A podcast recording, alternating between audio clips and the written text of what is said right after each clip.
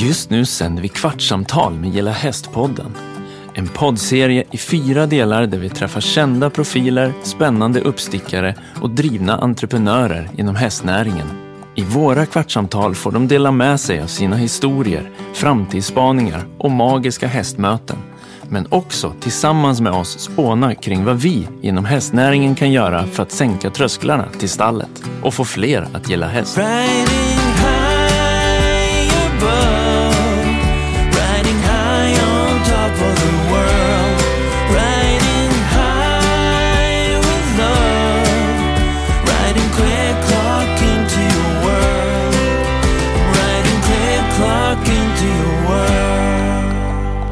Och välkomna till Kvartssamtal med Gilla Häst. Hej Lisa!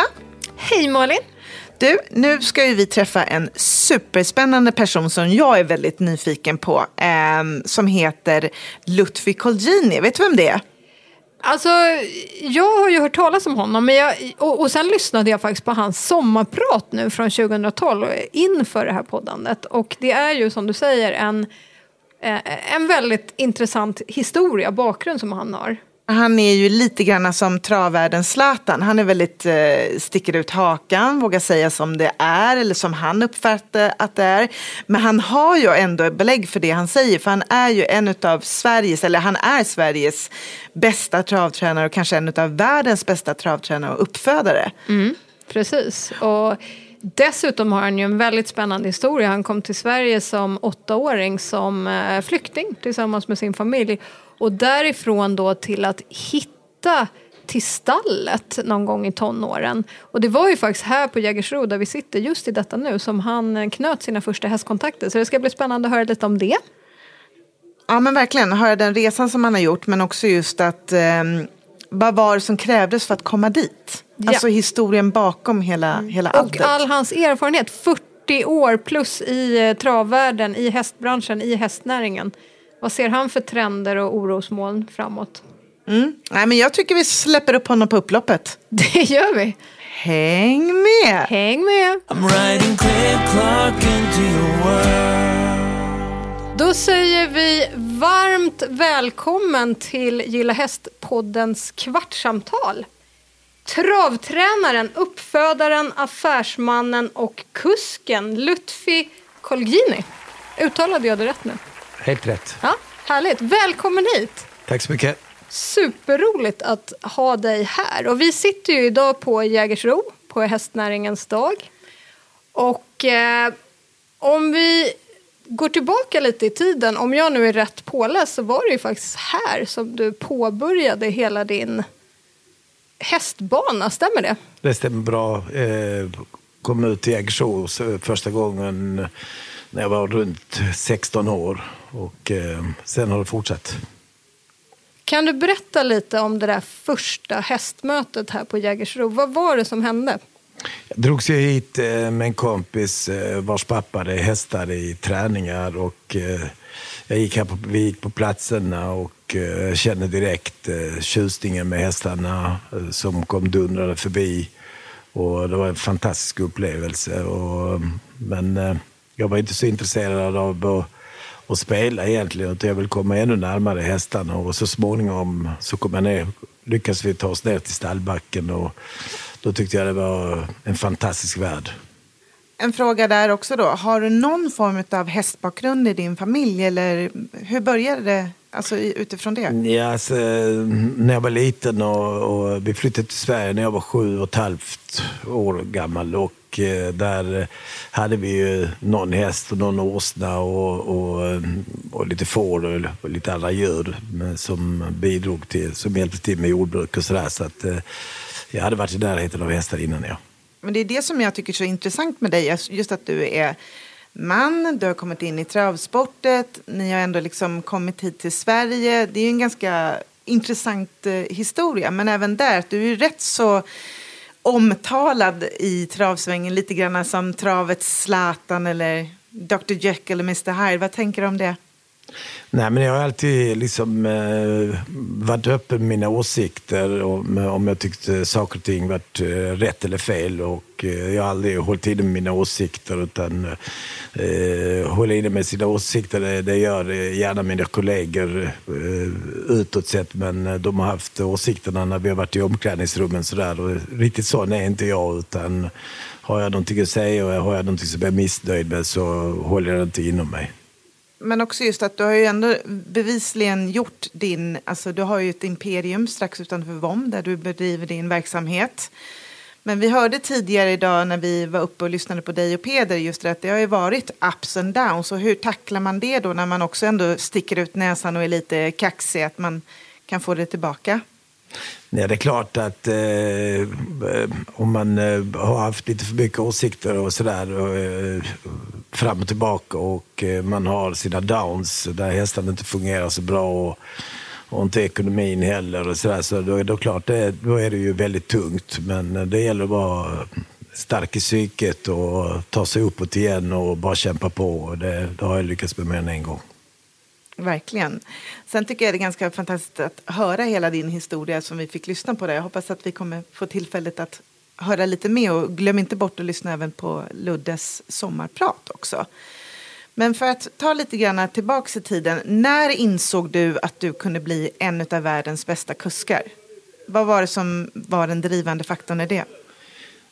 Alltså den drivande faktorn är ju såklart att du, har, att du gillar hästar och har passionen för att hålla på med hästar och, eh, och, eh, och, och viljan och, och, och, och bli så bra som möjligt och viljan att jobba för det. För att det, det är liksom ingenting som kommer gratis utan du, du måste vilja bli bra för att kunna bli bra och sen måste du ha liksom en eh, medfödd känsla för, för, för att ta hand om hästarna också. Det kan inte bara vara att du, att du eh, använder hästen som ett redskap. Du måste tycka om hästen, du måste ha passionen för hästar.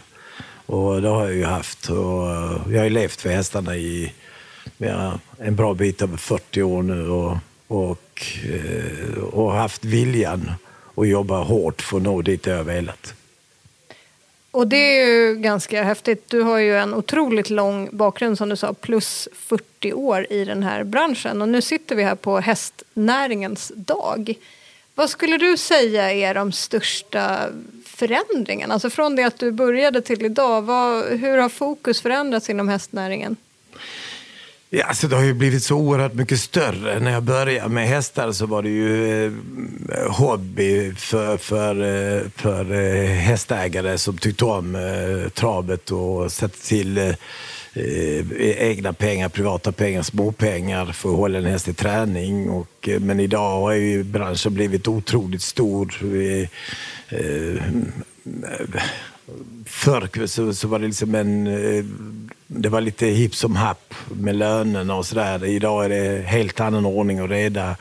Alla får, får betalt efter kollektivavtalet och eh, sporten har blivit så oerhört mycket större. Det är massor av tävlingar och mycket pengar i omlopp och sådär. Så att eh, travsport har gjort en fantastisk resa upp eh, framåt alltså. Och generellt om man säger hästnäringen, ser du någon skillnad alltså i det här intresset för till exempel en, en skillnad som jag tänker på är det här intresset för liksom relationen med hästen och Peder pratar ju och är ju en stor förebild där kanske med hur man kan testa nya vägar och hoppa barfota och alltså den delen.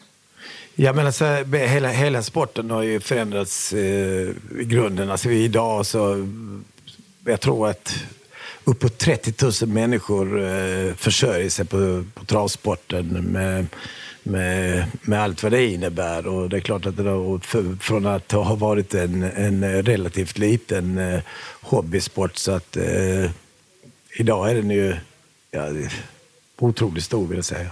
Mm. Och eh, är det någonting som du känner, om man tittar framåt i tiden, vad är det som kommer komma? Om man gör en liten framtidsspaning, ser du några trender som är på väg in i, i din sport? Ja, vi har ju sett eh, många olika trender. Eh, dessvärre eh, är det en lite olycks, eh, olycksalig eh, trend tycker jag. att den, eh, eh, Det kanske inte ska ta upp i den här podden, men att man kanske mm, det har blivit lite för mycket slit och släng för att eh, för falla mig i smaken. Alltså att man eh, eh, ibland är... Eh, ja, alltså man är, ibland bara tänker på pengarna utan, och hästen får komma i andra hand. Och det stör mig oerhört mycket. Jag försöker jobba eh, mot dem eh, genom mitt förbund och sådär. Men jag har inte kommit någon vart ännu. Men jag ger mig fan på att jag kommer lyckas så småningom. Men det där tror jag är en jättebra grej att prata om och kring. För det handlar ju just om det där att liksom på vilket, alltså på vilket sätt håller vi häst, på vilket sätt använder vi hästen och på vilket sätt ser vi hästen som, som du säger, du tittar mycket på hästen med passion, du vill lära dig, du vill utvecklas och jag tror att det är en superviktig signal för att vi ska kunna hålla på med den här sporten oavsett om det är hästhoppning eller trav eller så. För vi kommer få djurrättsaktivister på oss att titta om hur vi har och håller hästar och då måste vi också prata samma språk utåt sett. Alltså, hästarna har det otroligt bra. Alltså, det, det måste jag säga. Det finns, eh, båda eh, travhästarna sköts ju otroligt professionellt. För vi måste sköta dem professionellt eh, för att de, för att de liksom ska, ska kunna tävla bra. Men, eh, men det, och, och, och, och, det gör vi. Jag, jag ser liksom inga, inga Eh, inga svarta, eh, inga mörka moln på himlen där, men däremot så ser jag mörka moln när det gäller att kanske överutnyttja hästen på grund av, eh, av pengarna. Och då, då snackar jag givetvis om barfotakörning och på unga hästar och de här amerikanska bikarna och helstängda huvudlag och, och det stör mig något oerhört. Men vi, vårt stall då ska konkurrera med någon. Vi kör våra unga hästar med skor och vanlig vagn och försöker inte överutnyttja dem överhuvudtaget utan bara köra in eh, pengar med dem och medan andra inte verkar till att bry sig. Och det, det stör mig något oerhört faktiskt. Mm. En sak som jag har tänkt på som, eh, jag menar jag har inte någon jättelång erfarenhet från, från hästnäringen själv. Jag har ju mest haft hästar som en hobby genom mitt liv. Men det man tänker på är ju så hur Eh, om man jämför travet med ridsporten så är ju travet väldigt mansdominerat medan ridsporten är väldigt kvinnodominerat. Vad beror det på? Ja, jag tror att det, det, vi har ju massor av fantastiskt duktiga tjejer i sporten faktiskt. Duktiga tränare och duktiga kuskar. Men de är, de är dessvärre inte så många. Jag tror att de skulle liksom göra att montésporten, att vi rider på travarna och har lopp för dem. Jag tror det skulle vara ett lyft för tjejerna, att de egentligen skulle liksom eh, få komma framåt. Men det, det blev inte riktigt så bra montésporten som vi hade hoppats på. Och jag är medveten om att, eh, att, att inom ridsporten är det mer tjejer för att de rider. Och det, men jag tror, jag tror, vi har ju hos oss, till exempel hästskötarna är ju till 90 procent tjejer. Men de är inte så benägna att tävla. Och jag tror att det är lite lättare för, för eh, tjejerna inom ridsporten att de tävlar liksom på en låg nivå och sådär, så tar sig framåt sakta men säkert. Medan i travsporten så är de liksom lite rädda för att för, för tävla. Det är liksom lite trångt i loppen och inte helt ofarligt. och att eh, många tjejer inte vill ge sig in i det helt enkelt, tyvärr. Mm, mm. Men kan det vara så också, tänker jag på, du pratade tidigare om att man är ute och reser väldigt mycket, jag tänker på även på Peder som är nu nummer ett, att, att det är svårt som kvinna för att man också kanske har barn och familj eller är på väg att gå in i det. Kan det också vara en bidragande faktor? Ja, det är klart att det, har ju, det är en bidragande faktor att de eh, oftast inte vill bli tränare med allt vad det innebär, med allt resande och så. Alltså de tjejerna har ju ofta en klocka som tickar och när de är 27, 28, 29, 30 år så vill de lägga av med detta och bilda familj och sådär. Så att, eh, det är klart att det är också en bidragande orsak. Mm. Ja, för vi, nu, nu sa ju du några exempel hur man skulle kunna få in fler tjejer i travsporten. Men hur skulle man kunna få in mer killar i våra vanliga stall och ridskolor tror du? För du hittade ju ändå till stallet som vi pratade lite om innan. Ja, de, de flesta idag som, som blir intresserade av, av eh, travsporten, de får ju se det på tv.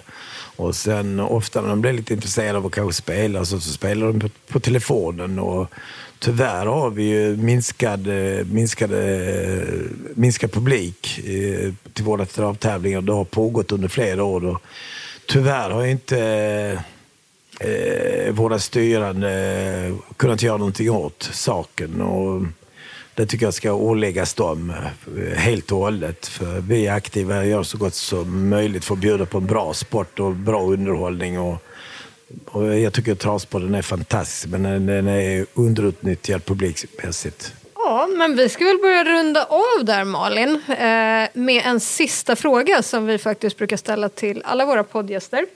I Gilla Hästpodden så vill ju vi framförallt egentligen lyfta fram hur hästar kan bidra och göra skillnad för oss, stort som smått. Och här undrar vi lite, vad har hästarna betytt för dig? Och skulle du kunna dela med dig av någon speciell hästhistoria, en speciell häst till exempel som har betytt väldigt mycket, eller ett ögonblick? Nej, men jag har haft eh, fantastiskt, eh, jag har haft otroligt många hästar som har betytt mycket för oss. Jag menar, jag har vunnit eh, storlopp i eh, alla kontinenter nästan eh, med fantastiska hästar och det är klart att de har betytt otroligt mycket för mig. Men, men eh, alla hästar som, liksom, inte kanske inte alla, men många hästar som jag kör ut med idag och man, man kör ut med dem i skogen och sånt, får man att må bra.